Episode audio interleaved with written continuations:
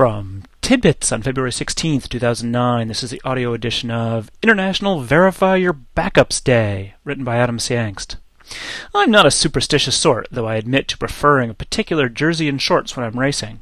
But for many people, Friday the 13th is an inauspicious day, long reputed to be unlucky.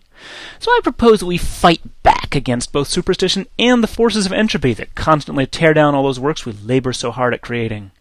The best defense against entropy is a good backup strategy. To quote a long ago ad campaign from backup software maker Dantz Development, to go forward, you must back up. But as those of us who have had to rely on our backups in the past know, the act of backing up is only the first small step in the full equation. It's being able to restore that really matters. Some psychiatrist friends in their, with their own practice once ran afoul of this in a serious way. Their bookkeeper had religiously been making backups of all their invoicing and billing records as she worked, but she had never tried restoring from those backups until her hard disk died. When she went to restore from her carefully prepared backups, she was aghast to discover they hadn't been working.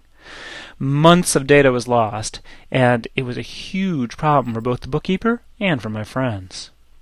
Therefore, I humbly submit that Friday the 13th, whenever it rolls around, should be considered International Verify Your Backups Day. The United Nations is welcome to make this official, and if someone wants to add it to the Wikipedia page linked above, that would undoubtedly help spread the word. In 2009, Friday the 13th arrives in February, March, and November. If you're reading this article on some other day, I'd encourage you to verify your backups right away and then continue with the Friday the 13th schedule. Take a few minutes to identify some critical files and see if you can restore them successfully from your backups. If a bootable backup is part of your backup strategy, make sure you can actually boot from it. If you don't have a good backup from which you can restore right now, allow me to recommend two of our most popular ebooks Joe Kissell's Take Control of Mac OS X Backups or Take Control of Easy Backups in Leopard. That's it. No costumes are necessary, there's no obligatory greeting, and you aren't expected to make a special meal. If you feel the need to honor your successful verification, well, a little celebratory imbibing of your favorite beverage is never inappropriate. But do tell your friends, relatives, and colleagues about International Verify Your Backups Day, because losing data is not a question of if, but of when, and good backups from which you can re- restore reliably will protect you from unexpected losses, small and large alike.